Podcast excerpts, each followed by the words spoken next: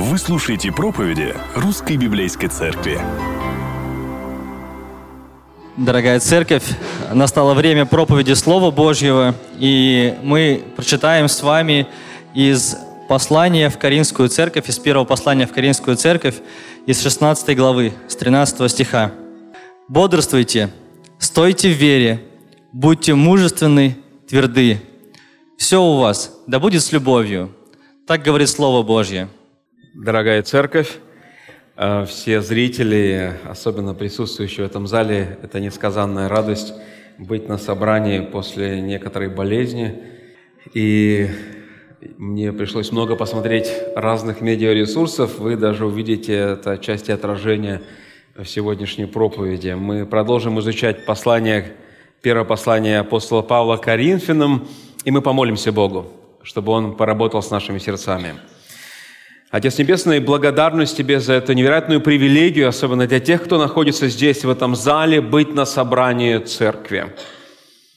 Это самое близкое место к небу, это невероятное благословение, это лучшее место на планете Земля. Это там, где собирается Твоя церковь. И сегодня Ты дал нам эту благодать быть здесь. И некоторые из нас не смогли быть, поэтому смотрят трансляцию – и благословит также каждого, кто где находится. И молимся о том, чтобы Слово Твое действовало в нашем разуме, в нашем сердце, покоряло себе нашу волю, вдохновляло нашу душу, обновляло ее и помогло нам принести много славы Тебе. Пожалуйста, работай Духом Святым. Просим Тебя, нашего Бога и Спасителя, Отца и Сына и Духа Святого. Аминь. Пожалуйста, занимайте свои места, драгоценные, и мы с вами будем погружаться. Э, я полагал, что скажу одну проповедь на этот отрывок, но должен сказать, что их будет точно две, может быть, даже больше.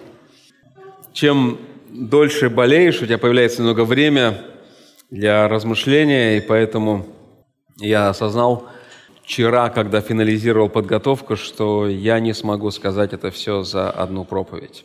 Где брать энергию и чем конкретно вдохновляться, вот чтобы двигаться вперед? Это вопрос, который достаточно частый и один из самых популярных э, в Инстаграме.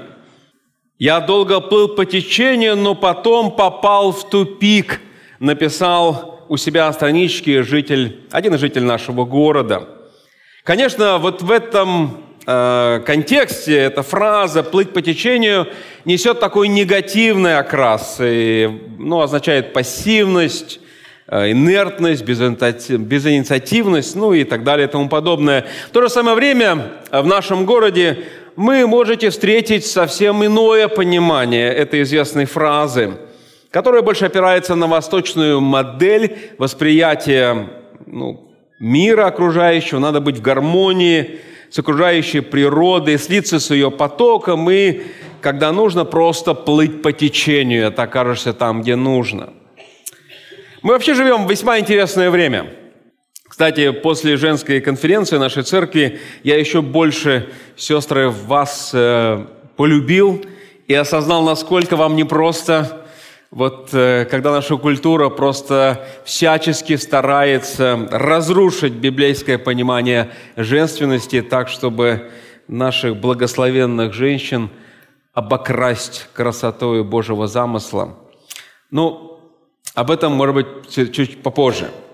Мы живем в интересное время, потому что порой совершенно диаметрально противоположные взгляды, подходы обещают нам получить один и тот же прогресс, один и тот же успех, одно и то же процветание, ну или, как сегодня модно говорить, получить необходимый ресурс.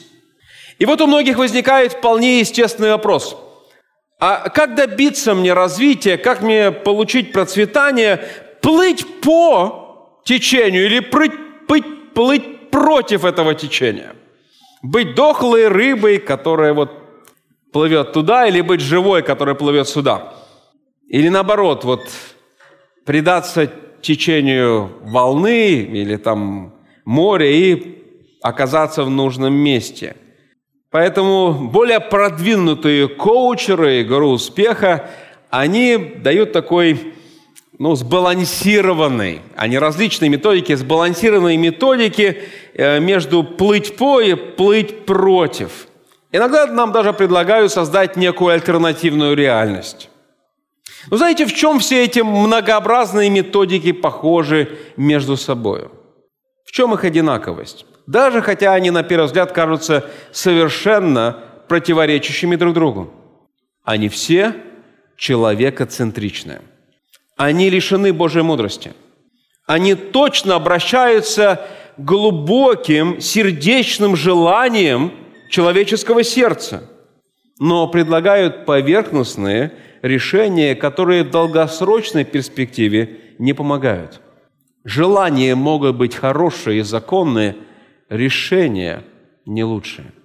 Вот основа их идеологии. Я мои желания, мои достижения, мой комфорт, мой успех. И самое главное, это мои мечты, мои планы, мои цели. Все про меня. Все строится вокруг одной простой концепции. Я хочу, я смогу, а не вокруг концепции, что Бог хочет и что, куда Бог меня направит. Эта дорога, в сущности, к разрушению личности. Это верный путь к поражению, а не к процветанию. Если Бог не является основанием и конечной целью всего того, что я желаю и куда я направляюсь, меня неизбежно ожидает крах. Духовный, моральный, вероятно, даже материальный потом в перспективе. Точно крах моих отношений с Богом – и с моими ближними. Он не сразу будет заметен. Всегда будет много людей, которые, как говорит Павел в первом, первой главе послания к римлянам, помните, 32 2 стих, знают, всегда будут люди, будет много людей, как говорит Павел, которые знают праведный суд Божий, что делающие такие дела достойны смерти, однако не только их делают, но и делающих одобряют, ну то есть лайкают – только Бог один знает, что нам по-настоящему нужно, как наш Создатель, и Он знает, что нас приведет к подлинному удовлетворению и реальной радости. И если это точно начинаться может с меня, потому что у меня есть вопросы, желания, я ищу, но это не закончится мною. Бог – первопричина всего. С Него начинается. Наш мир с Него начался. И все заканчивается им. И тогда я испытываю полноту радости, удовлетворения, наслаждения и счастья. Самое прискорбное, что христиане попадаются на крючки таких умелых продавцов мечты. Включаются всевозможные марафоны, гонки, программы, тренинги, которые не просветят разум, не успокоят души, не исцелят сердце. Это превратное лечение симптомов, а не глубокое преображение, которое может сделать только Дух Святой через свое Слово. Нет, есть много полезных и марафонов, и программ, и можно ими пользоваться. Главное – идеология, содержание, мотивация. Поэтому сегодня мы с вами продолжим изучать Божью истину, которая одна сильна нам помочь, направить и дать подлинную свободу. Мы сегодня начнем изучать пять Божьих стратегий для построения счастливого и благословенного Нового года нашей жизни, которые помогут нам обрести духовную зрелость. Ведь только духовно зрелый человек живет полной жизнью, пребывает в ресурсе, потоке и удовлетворении. Только подлинно духовно зрелый человек. Мы с вами помним что первое послание Коринфянам апостола Павла – это послание исправления, коррекции. Даже наша любимая 13 глава – это не глава, призванная вдохновить, какая прекрасная супружеская любовь, а глава, чтобы обличить Коринфян, которые не любили, не любили ни Бога, ни друг друга. Вот подобно и нашему обществу, нашему окружающему обществу, в котором мы живем – Культура древнего Каримфа была весьма больна, нездорова. Вместо того, чтобы идти в Божьем потоке, в Божьем ресурсе, в Божьем замысле, они пошли путем эгоизма, самомнения, и поэтому попали в лукавые сети искаженной системы ценностей, своей культуры, и стали подражать ей, порой даже пытаясь проинтегрировать, проинтегрировать ее в свое христианское сообщество – Поэтому вместо того, чтобы стать сообществом Евангелия Божьей благодати, они превратились в общину, в которой процветало соперничество, превозношение, материализм, ну и всевозможные ложные убеждения, что неоднократно проявляло себя и внешне. Помните, они судились друг с другом, их аморальное поведение в интимной сфере, в семейной сфере и много других вещей – и вот мы видим, что Бог продолжает исправлять эту сбившуюся церковь через своего апостола. И завершая это послание, Павел как бы суммирует свое наставление в эти пять последних повелений, которые помогут этой общине вырулить, вырулить на путь созидания себя и церкви, на путь того, чтобы стать духовно зрелыми людьми, которые несут благословение окружающим людям и которые наслаждаются сами жизнью своей. Апостол уже показал, куда заводят неверные ценности, что происходит с людьми, когда Евангелие уходит в сторону. Сначала они имеют как будто бы успех, энтузиазм, а потом они приходят к крушению, конфликтам, разрушению. Как только Евангелие перестает, главным, перестает быть главным основанием, направлением нашей жизни, как только фокус христианина уходит от Христа, нас ждет падение – Печально, что многие люди продолжают думать, что христианство – это, ну, значит, э, быть связанным кучей всевозможных ограничительных запретов.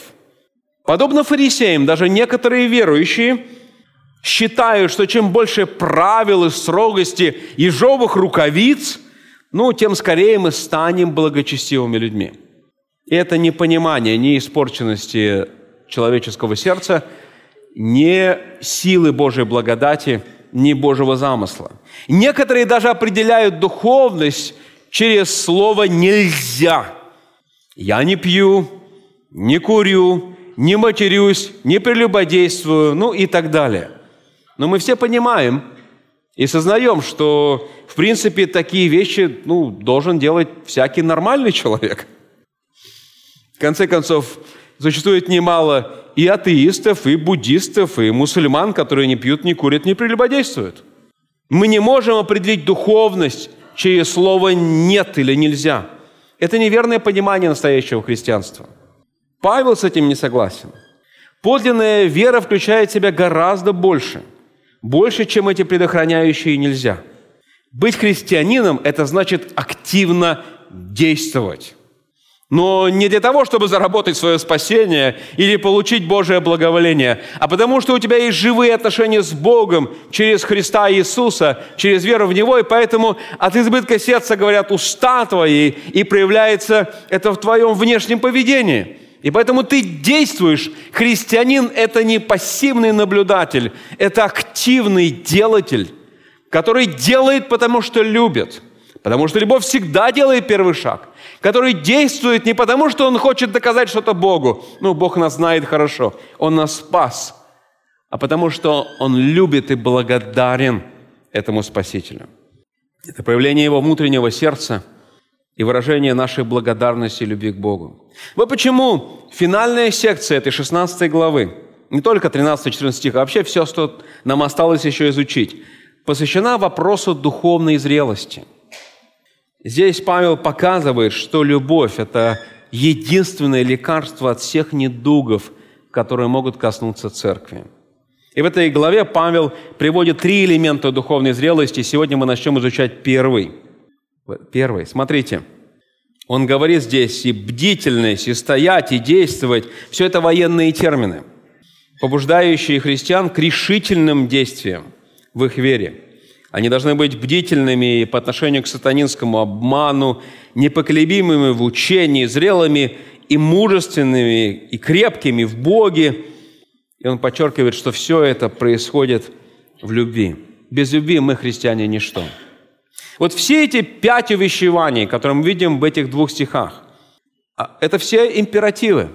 Глаголы – это повеление в настоящем времени, которые требуют постоянного действия. То есть говорится о том, что верующие так живут постоянно. Это не советы, это не рекомендация, это не меню в кафе, где вы вольны выбрать то, что вам хочется, и то, что вам не хочется, отказавшись от этого.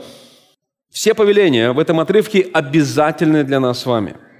И, как я сказал чуть раньше, Павел в них суммирует все, что он сказал Каримской церкви в предыдущих главах. И давайте начнем их рассматривать. Итак, Павел говорит, что движение по Божьему пути, на пути к зрелости, на пути к подлинной радости, настоящему счастью, как христианина, как жителя этого города, требует бодрствования. Требует бодрствования. Он так и пишет, бодрствуйте. Это первое появление, глагол, который означает следить, быть бдительными, быть на, на стороже, ну или, образно говоря, быть живыми, ну, проснувшимися. Вообще он встречается 22 раза в Новом Завете и обычно описывает христиан, которые духовно бодрствуют, бдительны, противоположность духовному равнодушию, безразличию или даже апатии. Как, кстати, вы себя сейчас ощущаете? Вы духовно бодры? У нас, кстати, кафе в этом постоянно помогает нам. Даже у них там наклейка есть. Бодрствуйте. Вообще, э, кто смотрел зимнюю Олимпиаду в Пекине. Так, отлично. А кто вообще был когда-нибудь на Олимпиаде? Ну, у нас тут было в Сочи, да, есть такие у нас люди. Да, э, я посмотрел нашу зимнюю Олимпиаду в Пекине, Китае, и был там в Сочи. И знаете, на Олимпийских играх всегда можно заметить три категории людей. Три категории людей. Первая категория – это несколько человек, которые соревнуются. Вторая категория людей, которые очень внимательно смотрят. Обычно это тренер, какие-то, знаете, фанаты, болельщики, корреспонденты. Они все на этом зарабатывают, в конце концов. И большая часть – это зрители, которые не всегда понимают, что происходит. Вот я тут недавно попал в эту третью категорию. Э, включил э, трансляцию из Пекина, и там был какой-то вид спорта мне неведомый – и моя жена тоже не знала, как он называется. Мы посмотрели некоторое время и осознали, что мы ничего не понимаем. Ну, прогресс двигается. Новые добавляются какие-то элементы в олимпийские программы. И мы быстро потеряли интерес к происходящему. Так вот, Павел здесь предупреждает нас, чтобы мы не уподоблялись невежеству, безразличию или апатии, духовной апатии окружающего общества к духовным вопросам – но всегда были готовыми, бодрствующими и внимательными к нашей жизни с Богом и к Божьей воле. Вот, к сожалению, коринфяне не были бдительны. И из этого послания мы с вами узнали, что они подменяли Божию истину человеческой мудростью в самом начале этого послания. Они были сварливы, ссорились, были безнравственны, они судились друг с другом – у них были искаженные неверные представления о браке, о безбрачии, о разводе. Они были самодовольны, безразличны к благополучию других. Помните, даже творили безобразие, приходя на вечерю Господню, на собрание церкви. Они неверно понимали и неправильно использовали свои духовные дары. И более всего, они просто не любили своих ближних. Они сражались друг против друга, они боролись за ложные идеалы, ценности, поэтому оказались в круговороте страстей и обмана культуры своего общества. Павел призывает церковь в Коринфе пробудиться от духовной беспечности, сонливости и самомнения, стать на путь подлинной радости и удовлетворения, на путь подлинной духовности и зрелости во Христе. Да, в этом апостольском призыве мы вполне можем усмотреть предупреждение необходимости остерегаться тех, кто стремится посеять разделение внутри Каринской общины. Помните, я Павлов, я Аполосов, а я Кифин, а я Христов. Ведь большинство проблем в Коринфе, впрочем, как и во многих церквях сегодня, они возникают не снаружи общины, а внутри. Поэтому мы должны быть особо бдительны. И сатана пытается нас всегда сеять, как пшеницу. И вообще Павел призывает Коринфы быть бдительными в широком смысле этого слова. И в отношении опасностей, которые внутри общины, и в отношении тех, которые за ее пределами. Коринфяне должны были бодрствовать, то есть быть ну, э, быть наблюдательными, внимательными следить за собой, за тем, что происходит вокруг них. Уже сейчас мы можем сказать, что они это делали плохо и в отношении своего поведения и учения. И Павел это пишет, потому что он знал, там скоро будет Тимофей, туда, вероятно, скоро придет Аполос. И, конечно, Павел не хотел, чтобы у них были препятствия в служении. Дорогие мои, пока мы с вами на этой земле, нам всегда нужно быть на чеку. Библия говорит нам, что мы должны быть бдительными по отношению к дьяволу, искушениям, лжеучителям – и одному из величайших опасностей для московских христиан. Что это? Апатия, ложный комфорт, ложная самоуспокоимость. И вот об этом мне хотелось бы чуть больше поговорить. Как нам в этой сфере бодрствовать? Откройте, пожалуйста, книгу Откровения. Последняя книга Библии. Книга Откровения, глава 3, 2 и 3 стихи. Мы посмотрим, как выглядит христианин, у которого притупилось чувство духовной реальности. Откровение, 3 глава, 2 и 3 стихи.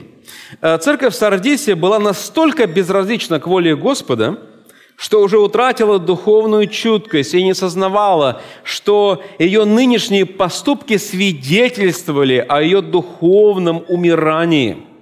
И Господь говорит им такие слова. «Бодрствуй и утверждай прочее близкое к смерти, Ибо я не нахожу, чтобы дела твои были совершенны пред Богом моим. Вспомни, что ты принял и слышал, и храни, и покайся. Если же не будешь бодрствовать, видите наше слово, то я найду на тебя, как вор, и ты не узнаешь, в который час найду на тебя. Апатия смертельна, она убивает. Она может принести смерть туда, где была когда-то жизнь. И это весьма серьезно, потому что тот, кто попал в духовное безразличие, не сознает этого. У кого притуплена совесть и поврежден разум грехом и ложными идеями, не видит ясно реальности. Знаете, мне как пастору нередко приходится разговаривать с такими людьми. И требуется просто Божья благодать, потому что люди видят и не видят, слышат и не слышат. Они духовно больны их слух духовный, их зрение повреждены, их сердце окаменело, их душа огрубела, притупилось чувство реальности. Вам нужен, если вы в такой ситуации, вам нужен любящий друг, который поможет, который подойдет и заботливо подскажет вам, честно скажет, в каком вы находитесь состоянии. И поэтому вопрос хороший каждому из нас – и есть ли у вас такой друг, такая подруга? Такой друг нужен вам, в вашей церковной общине.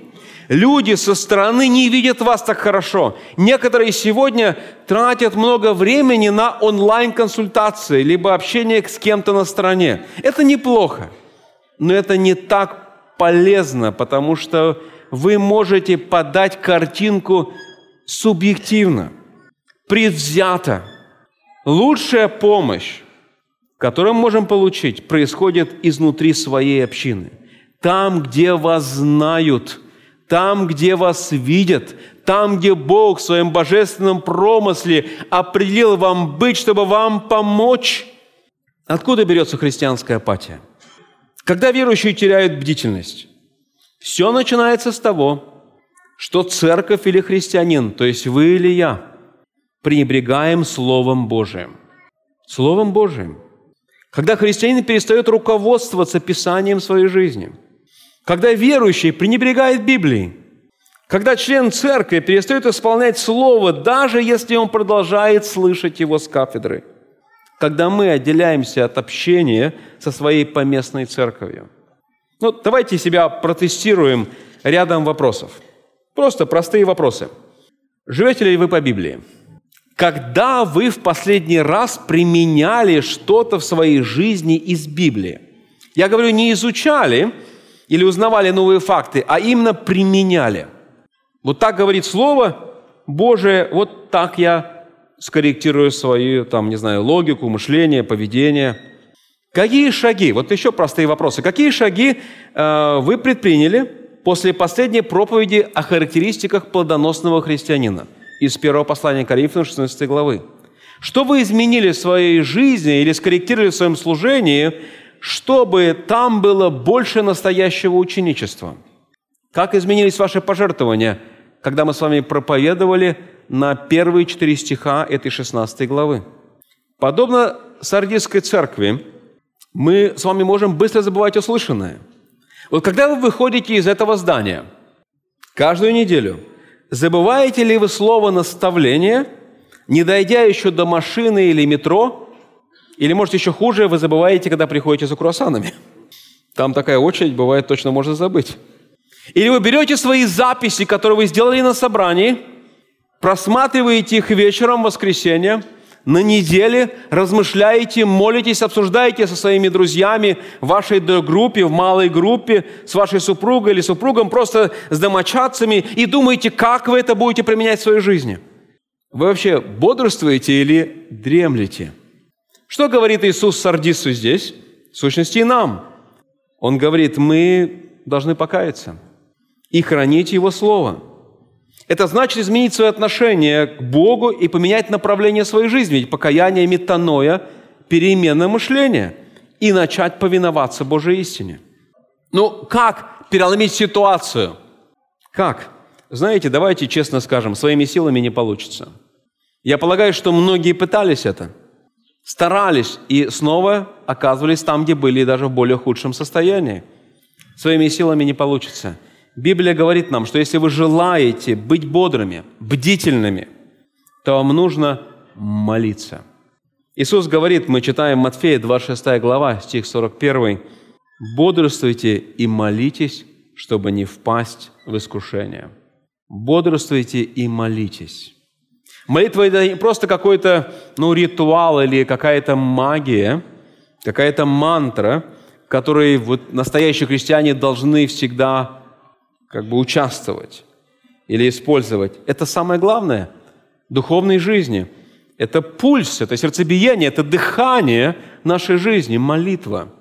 Без молитвы мы ничего не можем. Не случайно апостол Павел уже в послании к Ефесянам, 6 главе, стихе 18 говорит, «Всякою молитвою и прошением молитесь во всякое время Духом» и старайтесь об этом самом со всяким постоянством. То есть молитва – это нечто естественное. Без молитвы мы не сможем, потому что нам нужна Божья сила. Нам нужна Божья сила. Итак, бдительность начинается с чего? С личной молитвы.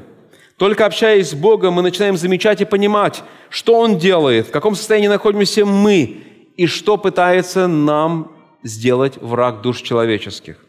Бдительность начинается с молитвы, а затем, чтобы не стать равнодушным, начните применять Божию истину в той сфере или к тому греху, с которым вы боретесь, где у вас происходит борьба внутри вашей поместной церкви. Поделитесь с кем-то из близких братьев, сестер, которые находятся рядом с вами, которым вы доверяете, чтобы они вас еженедельно спрашивали, узнавали и помогали вам, как вы продвигаетесь, какие у вас трудности – Выпишите библейские стихи по данной тематике и выучите их наизусть. Пусть Божье Слово пропитает ваше мышление и направит ваши пути. Пожалуйста, не пренебрегайте регулярным общением с братьями и сестрами. Вы сами не сможете преодолеть трудность. Нам нужен Бог, нам нужна молитва, нам нужна церковь. Чтобы идти непоколебимым путем, нам никак не забывать, что все мы с вами находимся на духовной битве против греха, плоти, дьявола. Нам нужно бодрствовать против искушений и замыслов. Бог дал нам мощнейшее оружие – Слово, свое, молитву и церковь. Пользуйтесь ими, иначе вы будете засыпать. И не забывайте, когда Павел говорит «бодрствуйте», то, вероятно, он также вкладывает в это слово – и ожидание скорейшего прихода Христа. Павел ждал это, ждал этого момента. Ведь это слово «бодрствуйте» нередко употребляется в Писании по отношению ко второму пришествию. Мы должны ожидать возвращения нашего Господа в любое время, и наше поведение должно отражать ценности Его и не должно характеризоваться делами тьмы или пустым времяпрепровождением. Поэтому Павел говорит, бодрствуйте, бодрствуйте. Для христианина, естественно, радоваться, ожидая пришествия Христа. Но если я побаиваюсь пришествия Христа, называя себя христианином, мне надо срочно раскаяться и удалить все, что лишает меня свободы с радостью воскликнуть «Ей гряди, Господи!» Бодрствуйте, говорит нам апостол. Потому что мы находимся в таком окружении, чтобы нас усыпить, притупить нашу бдительность. Второе, что он говорит здесь, э, движение по Божьему пути духовной зрелости требует твердости вере. Он, смотрите, так и пишет «стойте вере». И это снова фраза, взята из военной терминологии. Павел призывает Коринфян держать позицию и не отступать. Не отступать перед вражескими ковами и нападениями. Вот это повеление стоять твердо, оно уже было, кстати, если вы посмотрите на конец 15 главы и начало, Павел говорил об этом, чтобы верующие были твердыми. Теперь он снова об этом говорит, потому что это было очень актуально. Мы с вами как и коринфяне тогда, не находимся на прогулке, мы находимся на настоящем духовном сражении. Я об этом чуть позже скажу. Думаю, что в следующее воскресенье. Сатана постоянно пытается нас сдвинуть с библейских позиций и убеждений. А коринфяне, как мы видели в этом послании, точно сдвинулись, отступили по некоторым позициям и не были стойкими и твердыми. Вот сама вера здесь – Сама вера – это не в смысле упования на Христа, не в смысле доверия Христу, но вера здесь в смысле истины, содержания евангельского послания. Это та вера, о которой нам говорит Иуда в своем послании, третий стих, помните, вера, которая была однажды и навсегда передана святым.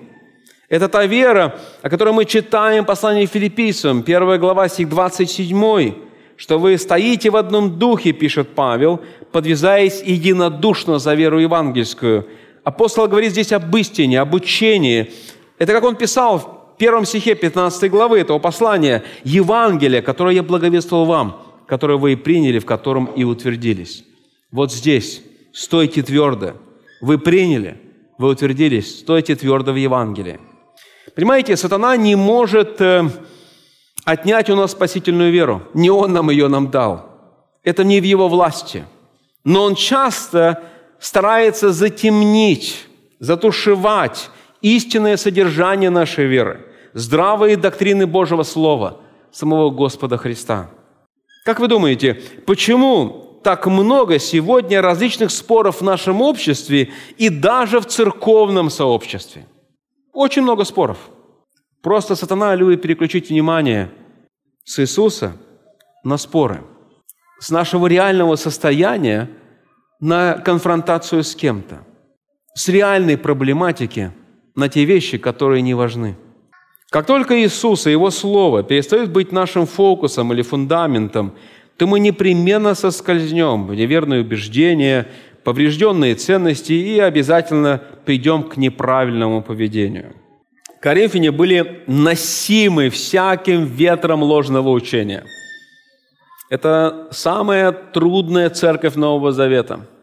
Многие из них доверяли человеческой мудрости, идеям своего времени больше, чем Божьему откровению. Некоторые даже, мы читали с вами в прошлой главе, отрицали телесное воскресение. В сущности, многие члены Каринской общины просто отказались поступать по истине, которую они приняли, которую им передал Павел – они не укоренились их в ней, поэтому так легко поддали стороннему влиянию. Вот сегодня мы с вами наблюдаем нечто подобное и в среде евангельского христианства. Эта удручающая реальность окружает нас повсеместно, начиная с того, что немало, немало верующих просто даже не прочитали Библию полностью. Вот, друзья, э, это не для того, чтобы кого-либо пристыдить, но просто поднимите руки те, которые прочитали Библию полностью в нашем собрании. Полностью Библию прочитали. И пусть это будет ободрением для тех, кто еще не прочитал, прочитать ее. Даже если вы только начали, даже если вы только уверовали, это же здорово. Перед вами просто богатейший стол. Богатейший стол. Но если ты не знаешь Божье Слово, если ты не прочитал его, то неудивительно, что многие христиане сегодня в социальных сетях постят ролики, баннеры, пропитые мирской мудростью, которая прямо противоречит Божьему откровению, и даже этого не сознают. Проблема даже не в том, что это постится. Проблема в том, что не сознают люди, что содержание-то там антихристианское, антиевангельское. Если мы хотим не колебаться в своей вере от всякого ветра ложного учения, то нам точно требуется знать и твердо стоять в Евангелии Христа. Вот почему, кстати, в нашей церкви функционирует столько много разных программ обучения. Богатый книжный стол, проповедь с кафедры, чтобы мы не были с вами духовными младенцами и стояли не за свою правду, не за свое понимание, но стояли за Божию истину. Стояли за Божию истину, а не за свое.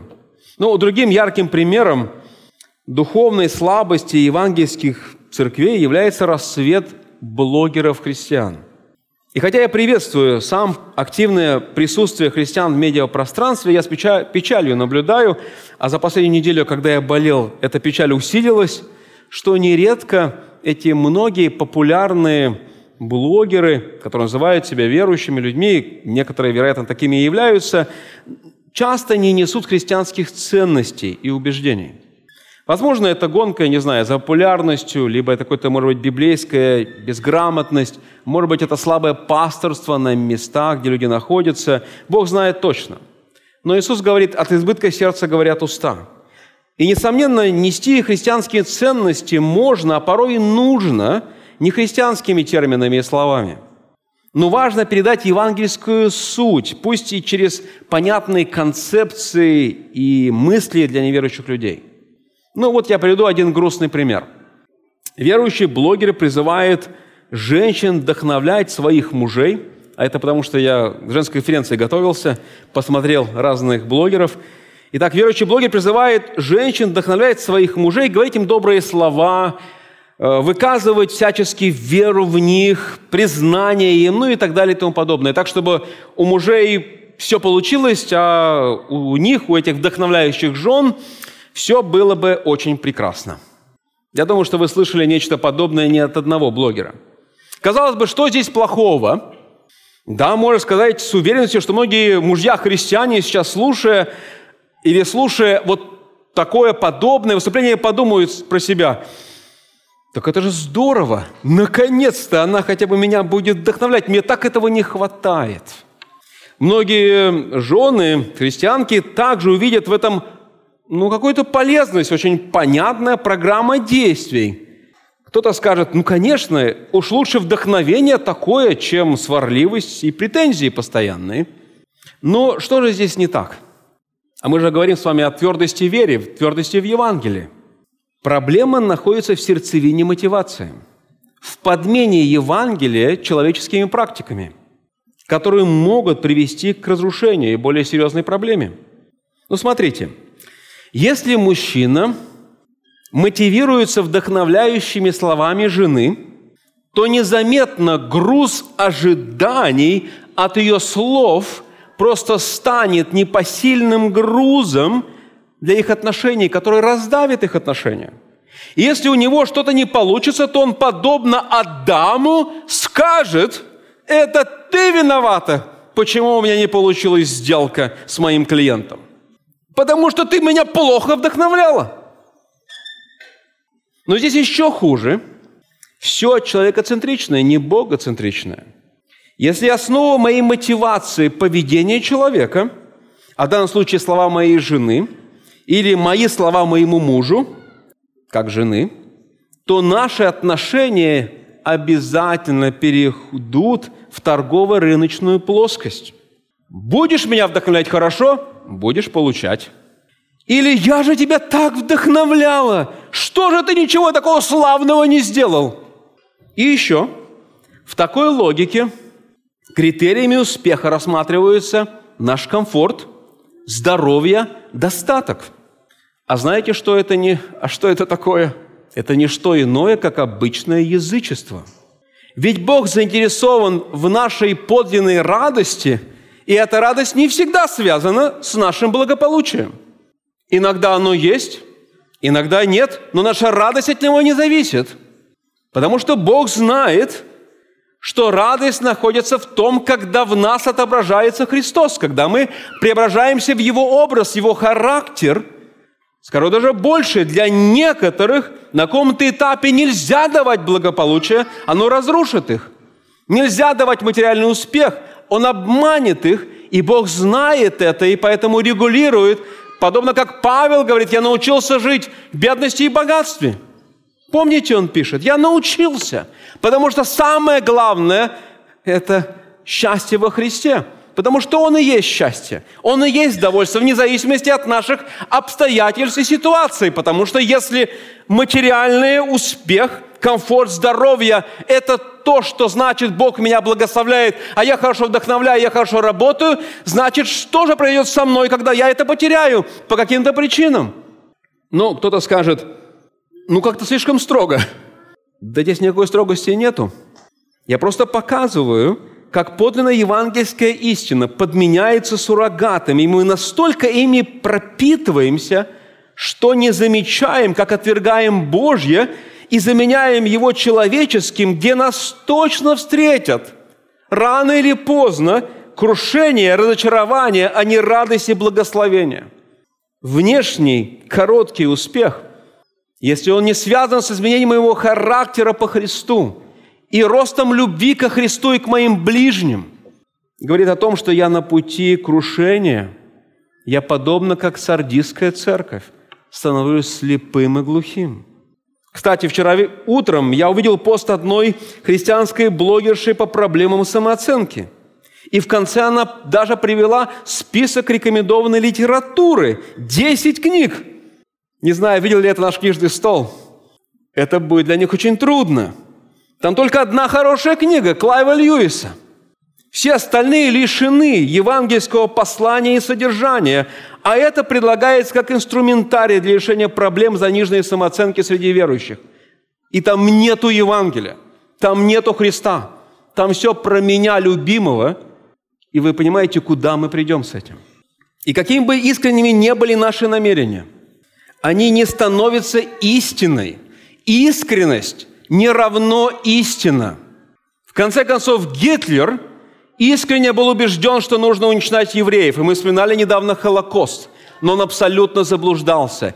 Истина – это то, что говорится в Божьем Слове, а не то, что я чувствую, думаю, ощущаю или предполагаю. Нам надо знать хорошо Божье Слово чтобы иметь силу Божию и не пасть под этими хитрыми, лукавыми человеческими технологиями, которые порой приходят даже неосмысленно людьми. Они искренны в своем желании помочь, но они просто не понимают и не знают порой Божьей истины. Понимаете, Библия всегда права. И если мы не согласны с ней, то это мы не правы. И что посеешь, то и пожнешь. Люди нередко говорят, да, я верю Библии, но до тех пор, пока я не захочу пофлиртовать, зло пошутить или даже завести интрижку. Кто-то скажет, ну это для кого? Вы говорите, пастор, я говорю для церковных людей сейчас. Или я не захочу развестись или уйти от супруга или супруги. Я не захочу сожительствовать со своей девушкой или парнем. Я с ней согласен до тех пор, пока ее учение поддерживает мой выбор, мой стиль жизни, мое желание, а если же она противоречит какому-то моему желанию, то значит, есть что-то надо потише. Я согласен с ней до тех, пор, пока, до тех пор, пока эта истина не призывает меня чем-то пожертвовать, что-то отдать или посвятить себя серьезному служению. Быть твердым в вере означает, что мы живем по Библии, невзирая на последствия или обстоятельства. Если в Библии это написано, значит, так оно и есть, независимо от того, нравится нам это или нет, популярно это или нет – Просто это правильно, раз так сказал Бог. И это самое лучшее для нас, даже если мы этого не чувствуем или не вполне понимаем. Давайте я просто поясню это, потому что можно мою фразу не так воспринять. Нам никак нельзя поступать в этом вопросе подобно детям, которые отказываются принимать нужное лекарство просто потому, что оно горькое.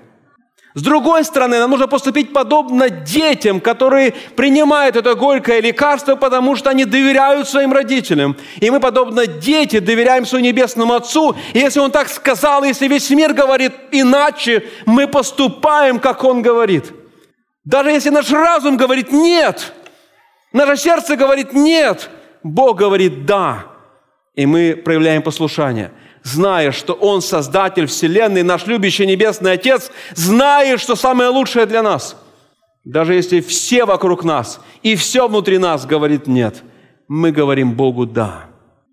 Обратите внимание, пожалуйста, на печальную реальность нашего времени – уже сейчас мы видим, как евангельские верующие теряют верный фундамент под своими ногами. Мы все чаще определяем, что хорошо и что плохо не на основании Писания, а на основании наших чувств, предпочтений, восприятий, мнений, светских трендов или культурных явлений. Вообще, иногда мне кажется, вот особенно листая социальные сети, что верующие превращаются в таких, знаете, ну, культурных хамелеонов. Они подстроятся и впишутся под что угодно – им просто нечего отстаивать, нечего защищать. Как будто бы они покрыли себя такой некой фольгой и просто отражают все вокруг. Ну, немного облекая как бы в христианскую оболочку, используя какие-то христианские фразы. По содержанию там просто духовная мертвечина. Какой бы привлекательной она ни была, она мертвая. Потому что только Божье Слово живо. Только Божье Слово дает жизнь. Только Божье Слово по-настоящему меняет сердца.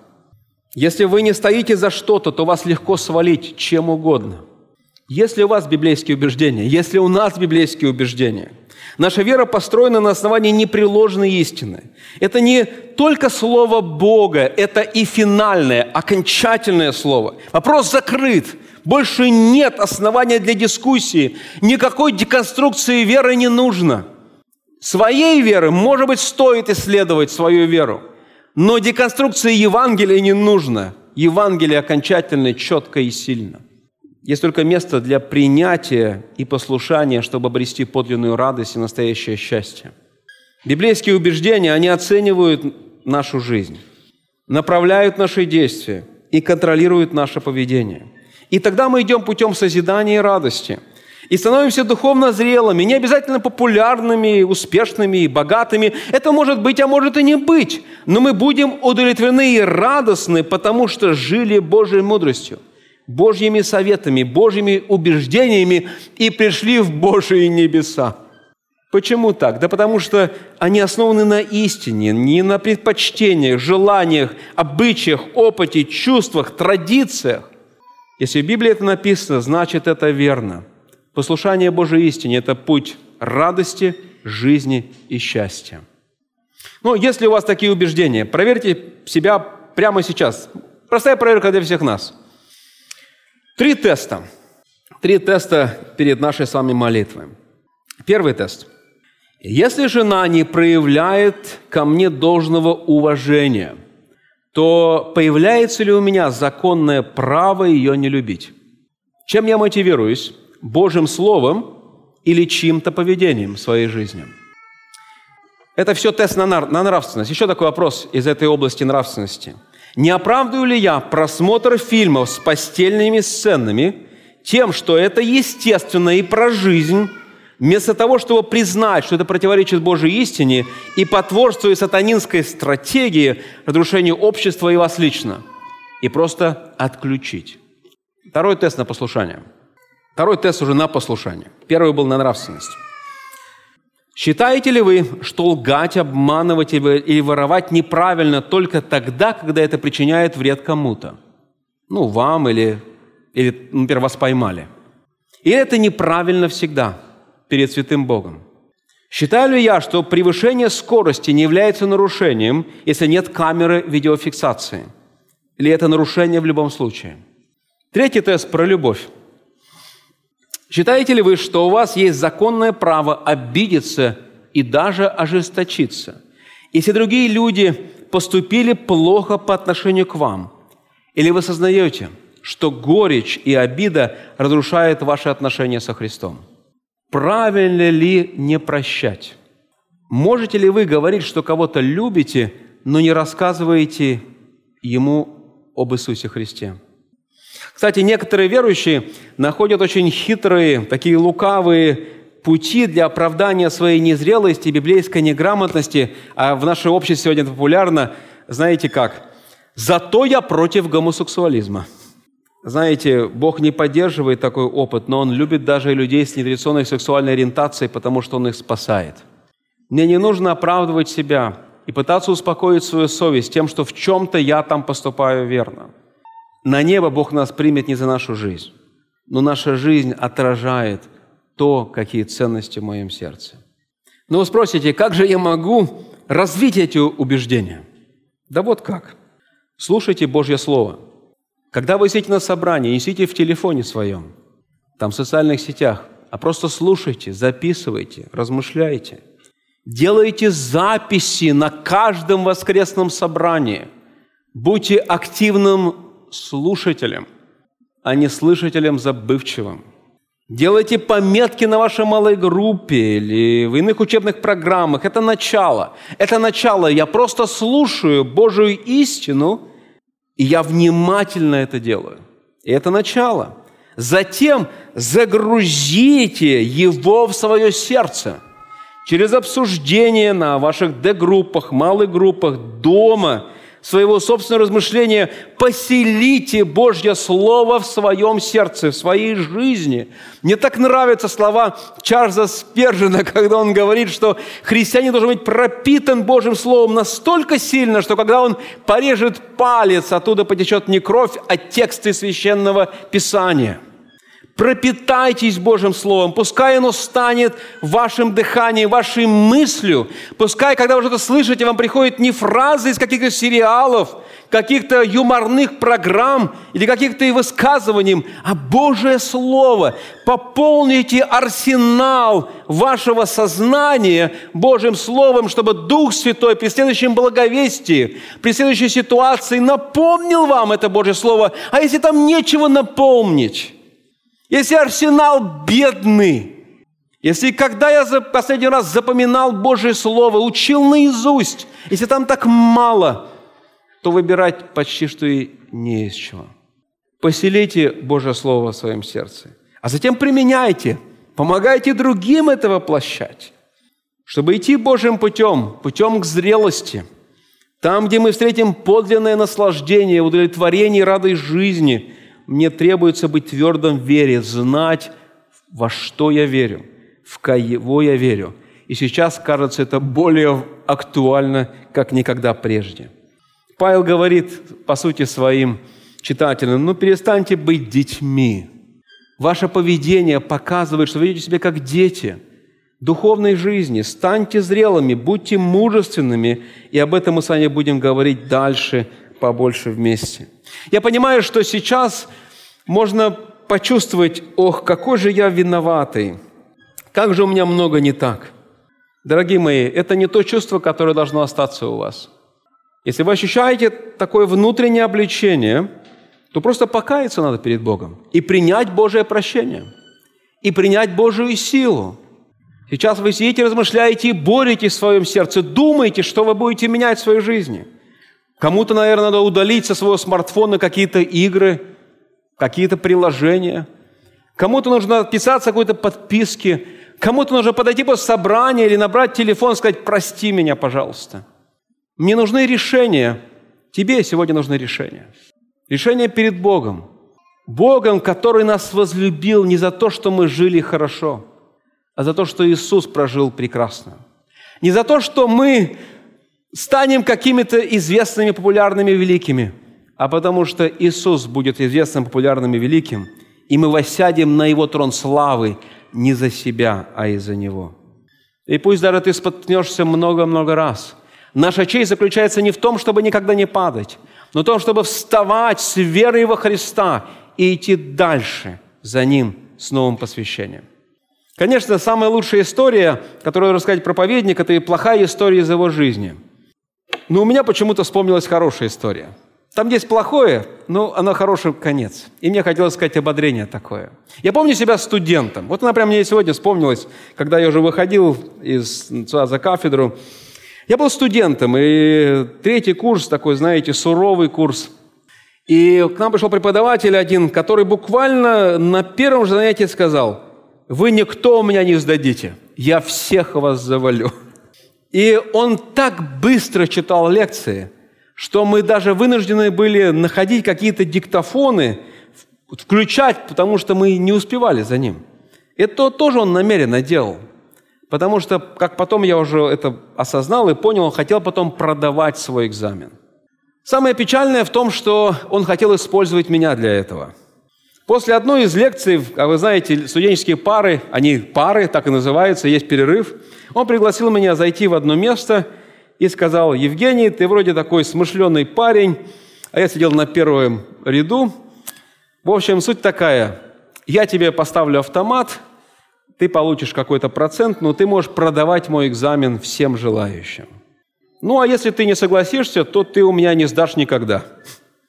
Так завершился наш разговор во время перерыва, и его снова я сел за парту и стал слушать его лекцию, но я ничего не слушал, я просто думал об ужасном будущем, которое меня ждет. Потому что если я откажусь, он меня завалит точно. Он очень суровый, крепкий мужчина. Если я соглашусь, а где же мое христианство? А где же моя вера? И вот я сидел эти 45 минут, и у меня была борьба. Мой разум пытался найти логическое обоснование, чтобы моя совесть не тревожилась. Моя совесть не хотела соглашаться с той искаженной логикой, которую предлагал мой разум. Эта борьба была в течение 45 минут. Я благодарю Божию благодать, потому что я взмолился к Богу и сказал, Господи, помоги мне, потому что я не могу. В Писании 365 раз говорится, не бойся, будь твердым, мужественен, не бойся. И после этой лекции я подошел к нему и сказал, можно мы с вами поговорим? Мы с ним пошли в сторонку, он уже был готов, что я соглашусь, и я сказал, знаете, я верю в Иисуса, я не могу. И к моему большому удивлению, это преподаватель, такой суровый, строгий мужчина, посмотрел на меня с изменившимся лицом и сказал, извини, что я тебя попросил. Ты получишь автомат, иди спокойно, не переживай. Но это была Божья благодать, потому что я в своем сердце был готов проиграть. И если ты сегодня чувствуешь, что ты готов упасть, что ты смотришь на свою жизнь, и оно полно таких вот проколов, Божья благодать сильно тебя восставить и помочь тебе. Все начинается с молитвы. Просто обратись к Иисусу помочь. Сделай тебя бодрым и твердым в Евангелии. Давайте помолимся. Отец наш Небесный, благодарность Тебе, что ты остаешься нашим небесным Отцом, даже когда мы спотыкаемся и падаем, даже когда пытаемся убежать от здравой истины. Иисус, благодарность Тебе, что Ты готов оставить 99 овец и пойти за одной потерянной. И благодарность Тебе, Боже, за то, что в этом мире хаоса и ложных ориентиров, и ценностей, миражей и счастья Ты дал нам свое слово, как верный навигатор, который заведет нас не в крах, поражение – и потерю, а направляет нас верным курсом к подлинной радости, удовлетворению, настоящей жизни, так, чтобы мы были плодовиты и сочны даже в старости, и не потому, что это наше, а потому, что это Твое. Благодарность Ты же призываешь нас развиваться во всех сферах, но чтобы фундаментом всего было Слово Твое, и мотивацией была слава Твоя. Господи, благодарность Тебе, что Ты не отворачиваешься от нас, когда мы ошибаемся. Но мы молимся Тебе о том, чтобы Ты дал нам не заснуть, не попасть в апатию, равнодушие, чтобы наше сердце не притупилось, но чтобы оно всегда горело любовью к Тебе и нашим ближним. Господи, кто-то из нас нуждается в обновлении, кто-то нуждается в обличении, кто-то нуждается в утешении. Ты знаешь, кто в чем имеет нужду. Пожалуйста, поработай с нами и помоги нам быть сообществом духовно зрелых людей, которые любят и поэтому служат, которые служат, потому что любят. Пусть Твоя благодать будет над всеми нами, и пусть эта неделя, в которую мы уже вступили, она пройдет под Твоим водительством, под действием Твоей благодати. Совершай свой труд в нас и через нас в этом городе. Да будет имя Твое благословенно, нашего Бога и Спасителя, Отца и Сына и Духа Святого. Аминь.